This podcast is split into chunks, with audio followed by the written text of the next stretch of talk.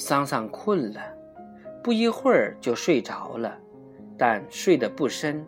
他隐隐约约地觉得父亲在用手抚摸着他的脚，父亲的手一会儿在他的脚面上来回地抚摸着，一会儿在轻轻地捏着他的脚趾头，到了后来，就一把抓住他的脚，一松一紧地捏着。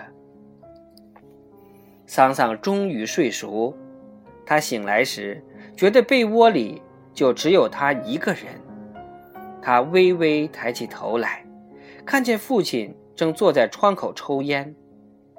天还未亮，黑暗中，烟蒂一亮一亮的照着父亲的面孔，那是一张愁苦忧郁的面孔。雨似乎停了，偶尔有几声叮咚的水声。大概是岸边的柳树受了风吹，把积在叶子上的水珠抖落到河里去了。第二天，父亲带着桑桑回家了。路过邱二妈家门口时，邱二妈问：“校长，桑桑得的什么病？”桑乔竟然克制不住的在喉咙里呜咽起来。邱二妈站在门口，不再言语，默默地看着桑桑。桑桑还是那样跟着父亲，一直走回家中。母亲似乎一下子就感觉到了什么，拉过桑桑，给他用热水洗着脸，洗着手。桑乔坐在椅子上，低着头，一言不发。老师们都过来了，但谁也没有向桑乔问桑桑究竟得了什么病。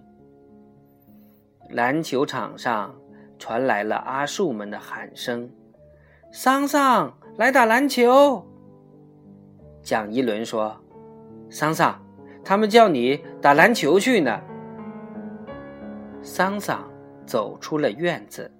桑桑本来是想打一会儿篮球的。但走到小桥头，突然的不想打了，就又走了回来。当他快到院子门口时，他听见了母亲的压抑不住的哭声。那哭声让人想到天要塌下来了。柳柳并不知道母亲为什么那样哭，只觉得母亲的哭。总是有道理的，也就跟着哭。邱二妈以及老师们都在劝着母亲：“师娘，师娘，别这么哭，别这么哭，别让桑桑听见了。”桑桑没有进院子，他走到了池塘边，坐在塘边的凳子上，呆呆的看着池塘里。几条在水面上游动着的，只有寸把长的极其瘦弱的小鱼。他想哭一哭，但心中似乎又没有什么伤感的东西。他隐隐的觉得，他给全家，甚至给所有认识他的人，都带来了紧张、恐慌与悲伤。他知道。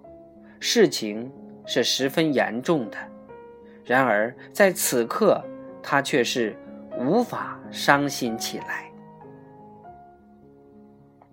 他觉得有一个人朝他走来了，他用两只细长的胳膊支撑在凳子上，转过头去看，他看到了温幼菊。温幼菊走到他跟前。把一只薄而柔软的手轻轻放在他的肩上。桑桑，晚上来找我一下好吗？桑桑点点头，他去看自己的脚尖，但脚尖渐渐的模糊起来。草房子第九章要聊第二回就播讲完了。明天我们接着播讲第三回。